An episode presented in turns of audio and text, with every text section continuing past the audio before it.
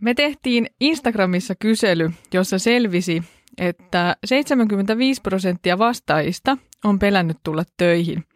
Vastaajia oli noin 70. Ja tämä pelko ei useimmiten liity mihinkään ulkopuoliseen uhkaan, vaan siihen, että kokee, että töissä se ilmapiiri ei ole turvallinen.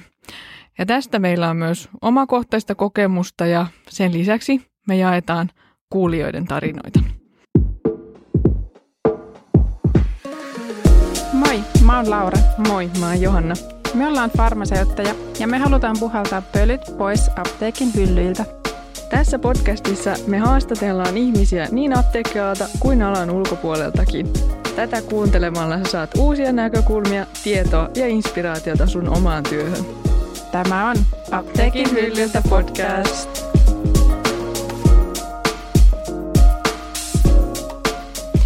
Lähdetään liikkeelle, että mistä asioista tämä pelko voi syntyä ja lähetkö Laura kertoa tästä vasta tullut alalle heitetään suoraan yksin tiskiin.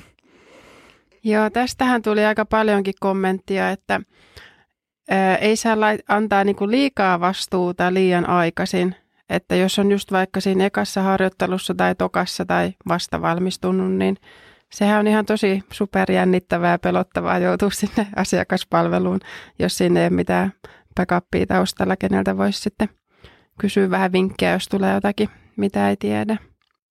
Joo, niin on. Jotenkin mulla on tullut sellainen olo, että, että ajatellaanko, että pitäisikö niitä nuoria farmaseutteja jotenkin koulia tai kyykyttää sillä, että laitetaan päiväksi sinne tiskiin.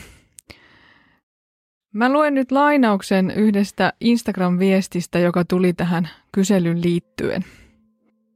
Varsinkin kesätöissä, kun olin heti valmistumisen jälkeen, niin se oli ihan just sitä asiakaspalvelua. Joka päivä, koko päivä. Sen kesän jälkeen ajattelinkin, että olikohan mun apteekkiurani tässä, jos tää on tämmöistä. Mm. Toi on kyllä tosi karu. Karua, karua. Ja no en tiedä, ehkä siellä on ollut henkilöstöpulaa silloin, mutta niin. ei noin. niin, onhan, niin, ja onhan tota toi kesä tietysti onhan se tosi vaikea aika, koska on lomat ja mm. niin kuin lähtökohtaisesti yleensä voi olla niin kuin pulaa. Ja sitten no, muutenkin on pulaa, niin, niin, niin, niin. mutta jotenkin, että voisiko siinä olla esimerkiksi se, että ää, ennen kuin on edes niitä virallisia työpäiviä, niin esimerkiksi ennen sitä pystyisi sitten jotenkin, jotenkin saada tällaisia perehdytysajankohtia – niin, niin sekin voisi olla yksi vaihtoehto siinä. Ää, joo, no sitten nämä virheet. Mistä, mistä asioista se pelko voi syntyä, niin virheiden tekeminen ja virheiden tekemisen pelko, sehän on aika, aika yleinen. Ja sitten, että jos on kohdannut tällaista, että ää, saa, saa vähän niin kuin lokaa niskaa, jos on tehnyt, tehnyt virheen – Toinenhan on sitten se, että miksi se hiljaisuus on huono asia, että tavallaan, että jos ne ei edes tule tietoon, tietoon ne, virheet, että nythän on tullut esimerkiksi tämä HiPro-järjestelmä, jonka tarkoitus on saada näitä lääkityspoikkeamia paremmin, mutta siinäkin tietty on haasteena se, että se pitäisi sitten tehdä, tehdä se ilmoitus. Mulla tuli tässä, tässä mieleen ää, tarina, ää, kun mä menin, en tehnyt mitään siis sellaista virhettä, kun että olisin niin kuin antanut jotain väärää lääkettä, ei mitään sellaista turvallisuutta, ää, turvallisuuteen, niin kuin turvallisuutta vaarantavaa, mutta mä olin toimittanut maksusitoumuksella rokotteen, mitä ei olisi saanut tehdä. Ja sitten mun olisi pitänyt ilmoittaa sille asiakkaalle, että hei, että sun pitäisi tulla maksaa tämä, mm. että pahoittelut tästä. Ja sitten mä kerroin tästä mun kollegalle Hannalle. Ja Hanna oli jotenkin niin, kun mä olin aivan panikissa. Mä olin tyylin ollut kaksi viikkoa farmaseuttina. Mm. Valmiina farmaseuttina, niin mä olin ihan paniikissa, että enemmän nyt voi herra Jumala soittaa sille, että, että sun täytyy tulla maksaa tämä, että kuka sellaisia puheluita haluaa ja mm. näin. Mutta hän oli vaan, että, että, että, että, että sä toimit niin sillä tiedolla, mitä sulla oli silloin, että nyt sä tiedät ens, ensi kerralla sit paremmin. Että jotenkin mä en olisi voinut kyllä parempaa, parempaa toivoa silloin, että kiitos Hannalle. Siitä Tämä olikin hyvä vastaus. Että sä mm. tiesit, että toimit silloin sen tiedon pohjalta ja nyt sä tiedät enemmän. Mm. Kyllä, joo. Ei mitään syyttelyä tai mitään. Mm. Mm. Joo, hän oli tosi lempeä, lempeä siinä. Mm. Äh, joo, no sitten meillä olisi tuosta hierarkiasta. Mutta otetaan tuosta virheistä vielä, oh. niin kun aika monessa, tai oli aikaisemmin ainakin tapana sellainen, että niitä kelavirheitä vielä metsästettiin aina ympäri apteekkia ja että kenes virhe tämä nyt oli ja kenes tämä. Ja sitten tota, niitä aina pelättiin vähän sillä, että koska tulee nämä virheellistat. Mm. Vaikka totta kai se on ihan tärkeätäkin niitä käydä läpi, mutta on se vähän semmoista tikunnokka nostamista. Joo, joo, ja tämä tulee niin tämä virhe, tämä tulee tällä hetkellä, tällä hetkellä mun työssä yrittäjänä kyllä tosi paljon esiin, että esimerkiksi niin kuin luovuus ja virheet, niin ne on niin kuin, miten, miten mä tämän pukisin sanoiksi, että tavallaan kun luovassa työssä ei aina ole niin kuin oikeaa, mm. väärää, mutta sitten taas niin kuin farmasistina tai apteekissa työskentelevä, niin on jotenkin aivot on niin virittynyt siihen virheiden etsimiseen. Että onhan se, vaikka siinä kun sä käsittelet reseptiä, niin, niin, niin, niin etsit, että onko siellä jotain sellaista, että tästä mun pitäisikin nyt olla yhteydessä lääkäriin tai näin poispäin. Että tavallaan ei, nämä aivot on niin virittynyt siihen virheiden etsimiseen, mm. niin sitten ehkä senkin takia on niin vaikea heittäytyä sellaiseen tiettyyn luovuuteen, missä sitten ei ole sitä mm. oikeaa eikä väärää. Ja luovuudesta me ollaan muuten tehty jakso. Se oli myöskin tällä kaudella nyt, tällä vitoskaudella. Taitaa olla otsikolla Voiko apteekissa olla luova. Niin joo. kuuntele myös se jakso. Mutta joo, mennään tuosta hierarkiasta ja tiedon jakamisesta, niin jos miettii, että ää, No apteekissakin on tilanteita, että joillakin ihmisillä on jotakin tietoa ja sitten jostain syystä ei halua jakaa sitä kaikille, koska haluaa säilyttää vähän semmoisen erityisaseman siinä. Ja tota, tämähän nyt on sillä lailla ihan pöllöä, koska sitten taas, että jos on vaikka pois töistä itse ja sitten kukaan muu ei tiedä niistä asioista, niin sitten voi käydä vaikka niin, että asiat, asiat jää roikkumaan siksi aikaa vaikka, että jos on lomalla tai tai sitten just tulee jostain lomalta kertomaan, että on täällä on nyt tälle, että tämä tehdään. Tai... Mm, niin, tai täältä tämä avain löytyy. Niin, niin. Mm, niin tiedon jakaminen, se olisi tärkeää. Joo, ja sitten tällainen esimerkki tullut myös vastaan, että ää, apteekkari käy paikalla aika harvoin, ja ää, sen takia hän kertoo tällaisista muutoksista, uudistuksista, ylipäätään asioista, mitä olisi hyvä tietää, niin kertoo vaan yhdelle, esimerkiksi provisorille tai sitten parille ihmiselle nyt, ketä nyt vaan sattuu olemaan siinä vapaana ja lähellä. Ja näin tapahtuu sitten sellainen tilanne, että vaan osa tietää, voi syntyä vähän tällainen niin kuin rikkinäinen puhelin, eli tämä viesti muuttaa niin muotoaan, voi tulla vähän niin kuin juoruja ja sitten tietysti eriarvoisuutta siitä, että ää, tälle ihmiselle kerrotaan, mutta toisille ei. Niin, niin. Tätäkin voisi sitten välttää sillä esimerkiksi, että pitäisi sitten yhteisiä palavereja tai jotakin tällaisia kahvihetkiä, mm-hmm. missä sitten näitä, näitä tota, asioita käytäisiin yhdessä, yhdessä läpi. Niin, vaikka toikin on tosi inhimillistä, että apteekkari kun on kiireinen, niin sitten hän kertoo just sen viestin jollekin ja sitten, että se leviäisi siitä. Mutta tota, äm, no noihan siinä usein käy, että tulee tuo rikkinäinen puhelin efekti, mutta äm, melkein sitten kannattaisi laittaa just johonkin intraan tai johonkin, että kun ihmiset on eri aikaan töissä, niin kuitenkin, että se viesti mm-hmm. tavoittaisi kaikki. Ja sitten vaikka he ohjeistaa sen, että Eihän se apteekkarin tarvitse niitä tiedotteita tehdä, mutta kuitenkin, että se viesti pysyisi samana. Niin kyllä, siis onhan tuossa niin kuin tietyllä tavalla hyvä tarkoitus taustalla, niin. että ihan ehdottomasti on myös samaa mieltä, mm. mutta sitten se haaste siinä, mitä siitä voi syntyä, syntyä niin. Ja sitten tuosta, että mitä sinne intraan voi laittaa, niin kaikki tällaiset isommat muutokset, uudistukset, ää, työhön vaikuttavat asiat, niin, niin on kyllä ihan hyvä laittaa tai kertoa sitten kaikille yhdessä, että – Joo, ja sitten vaikka, että jos tulee uusia työntekijöitä tai keikkalaisia, niin niistäkin voisi laittaa kuvat ja pari sanaa, että meillä on nyt mm. tulossa tällainen ja tällainen ihminen ja jotain harrastuksia ja jotakin, niin sitten on heti, mistä voisi jutella. Kyllä, joo, että aina, aina mietti sitä, että, että se luottamus ei vaan rikkoutuisi, että pitäisi siitä, siitä huolta, koska se, se kuitenkin sit myös se luottamus ehkäisee sitä pelkoa siellä työyhteisössä. Niin. Ja tästä suosittelen lämmöllä kirjaa nimeltä Luottamuskysymys. Ja sen on kirjoittanut Unna Lehtipuu ja Jaana Haapala, aika uusi kirja. Löytyykö BookBeatista? Ei löydy, ei löydy, mutta kirjastosta löytyy kyllä.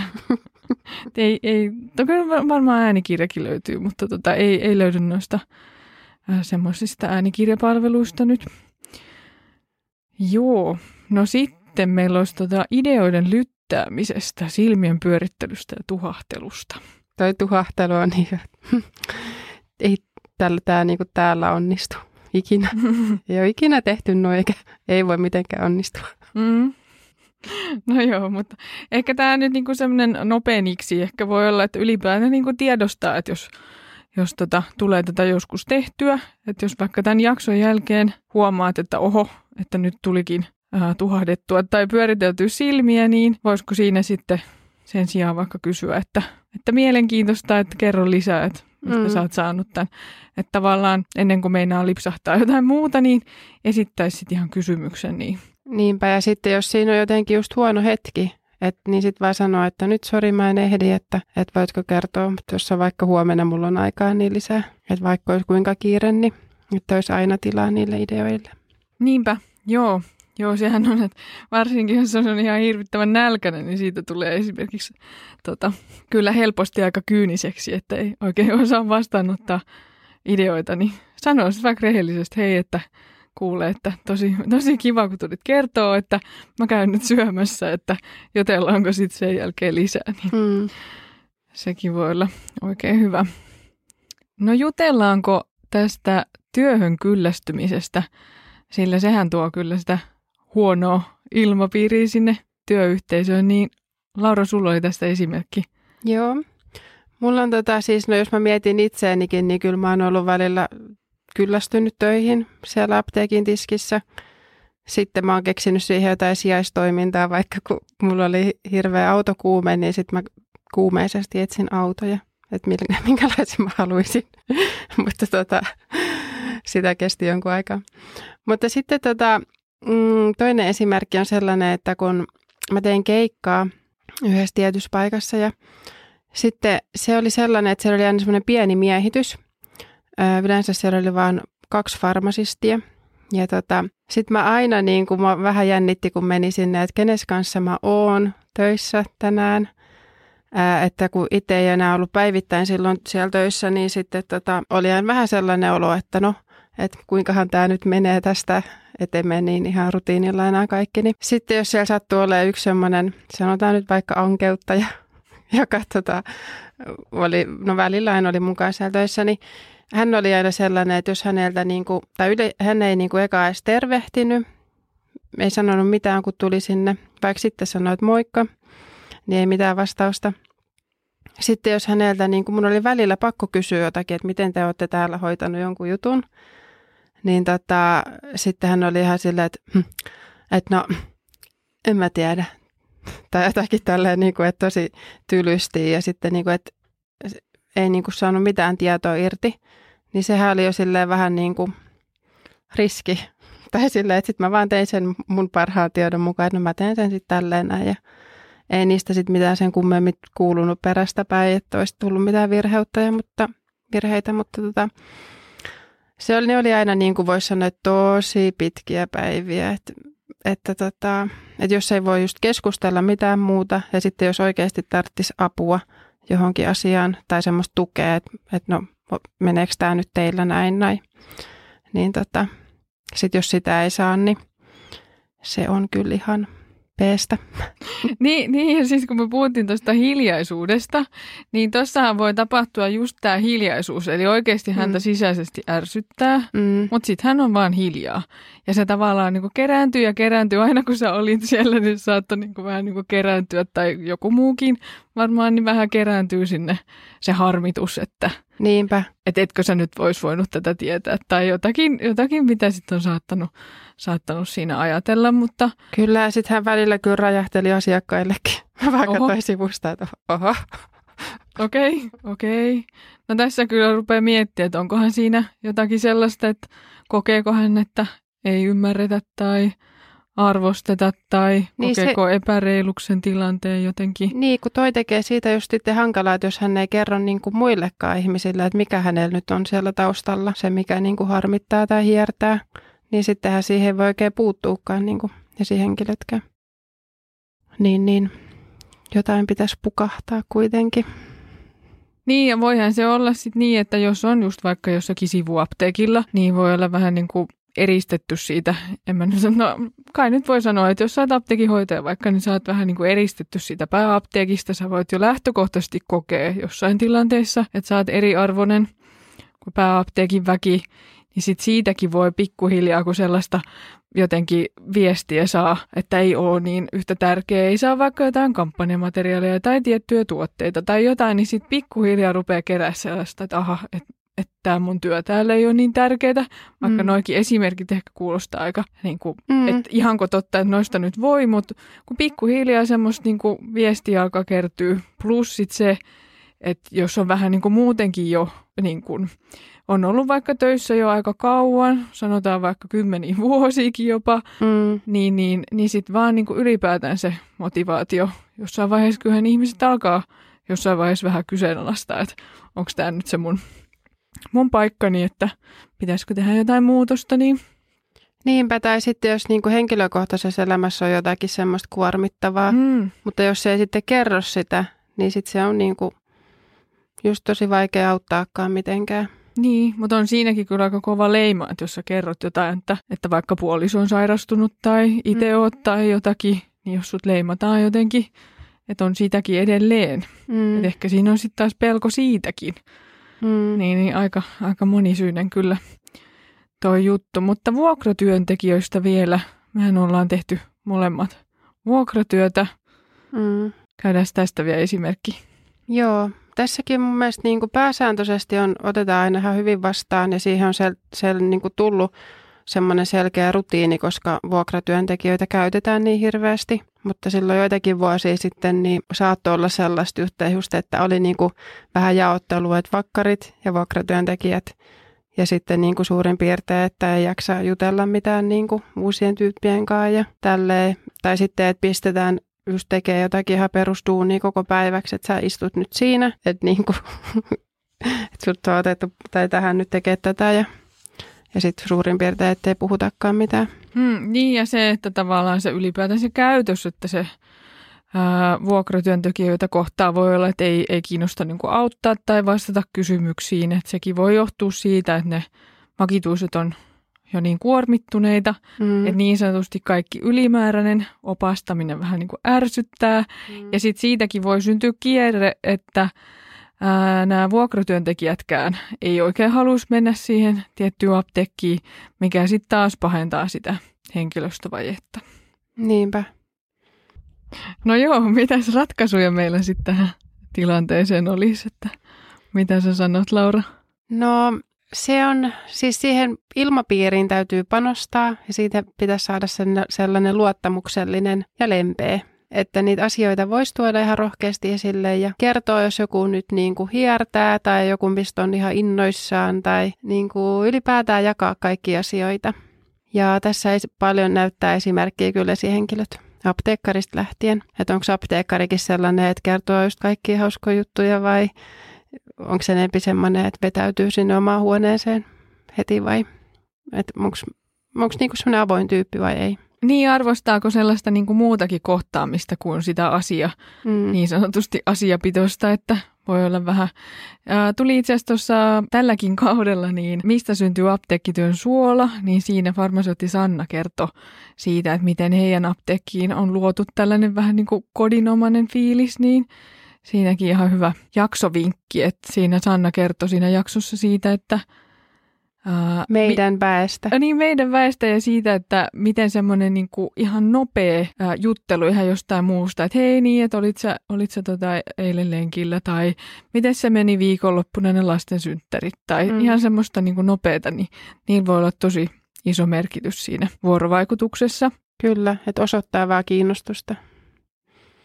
Joo. Ja sitten tästä tuli esimerkki tästä mitä tämä myötätuntoinen ja lempeä kohtaaminen voi saada sitten aikaan, kun tekee virheitä. Mulla oli tämä kollegani Hanna, joka sanoi mulle, kun mä tein virheen, että, että et sä voinut tietää, että nyt niin kun sä toimit niillä tiedoilla, mitä sulla silloin siinä hetkessä oli ja sun parhaan tietos mukaan, että nyt, mm. nyt sä tiedät sitten paremmin. Tuliko se sitten se asiakas maksaa sen vai? Joo, kyllä se sitten järjestyi siitä, mutta tietysti mä olin ja...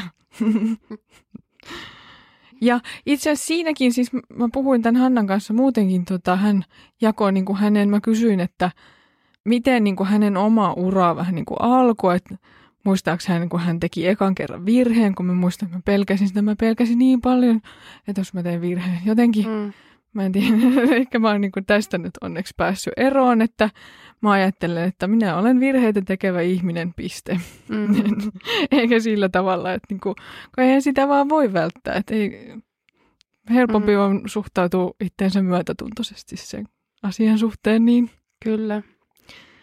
Ja sitten jotenkin oppilasaikana mulla oli myöskin tällainen Maija, farmaseutti, joka jäi myöskin eläkkeelle tuossa niin – jotenkin hän oli aina, kun mä menin ihan silleen niin kuin, voi apua tyyliin niin kuin, hengittäen, ja, niin hän oli niin kuin aina heti jotenkin, jotenkin hänen äänensäkin oli niin semmoinen, no niin Johanna, voi kuule, että nyt tästä nyt, oi, oi. ei nyt tällä tavalla, semmoinen, tiedätkö, että, että kun joku ihminen vaan osaa rauhoittaa sun niin kuin heti, mm. hän, hän oli niin kuin sellainen, vähän niin kuin muumimamma on ehkä hyvä tai joku yeah. niin kuin, semmoinen. semmoinen. Itse asiassa Riittakin oli vielä tota, yhdessä paikassa, kun mä olin teknisenä, niin hän aina, vaikka hänellä oli kuinka kiire, mm-hmm. niin hän mm-hmm. aina oli, että, että niin kuin hän auttaa kyllä. Että hän saattoi kyllä sanoa jotain, että kuule, että mulla on tämä nyt tässä, niin mä voin ihan hetken päästä auttaa sua. Tai jotenkin, niin kuin, että hän aina, aina oli kyllä silti valmis auttaa. Mm. Ja ja vaikka oli kysymys, niin hän niin kuin jotenkin aina ymmärsi, että totta kai, että jos, jos kysyy, niin että pitää niin kuin kannustaa siihen kysymiseen. Mm. Ja sitten myös niitä virheitä. Ää, virheitä ei ehkä tuuttaa, jos niitä tulee, niin niistä tulee sitten sanottua. Niinpä. Niin. niin, mieluummin kysyy kuin sitten, että jos ei oikeasti tiedä, niin, niin, niin kysykää rohkeasti neuvoa. Joo. No mistä sitten voisi lähteä liikkeelle, niin tähän nyt tulee meiltä vielä kolme vinkkiä. Vedetään jakso yhteen. Ja ensimmäisenä olisi tämä, että minä itse ja tiedostaminen, että mitä sä itse tuot sinne apteekkiin. Ootko sillä tavalla, että pyörittelisit silmiä tai tuhahtelet ideoille tai tiuskitko, jos työkaveri kysyy jotain. Mm, niinpä. Joo, kaikki voi vaikuttaa siihen omaan käytökseen. Ja joskus, jos on itse ihan väsynyt ja poikki, niin se vaatii vähän pinnistelyä, mutta kuitenkin se olisi tarpeellista.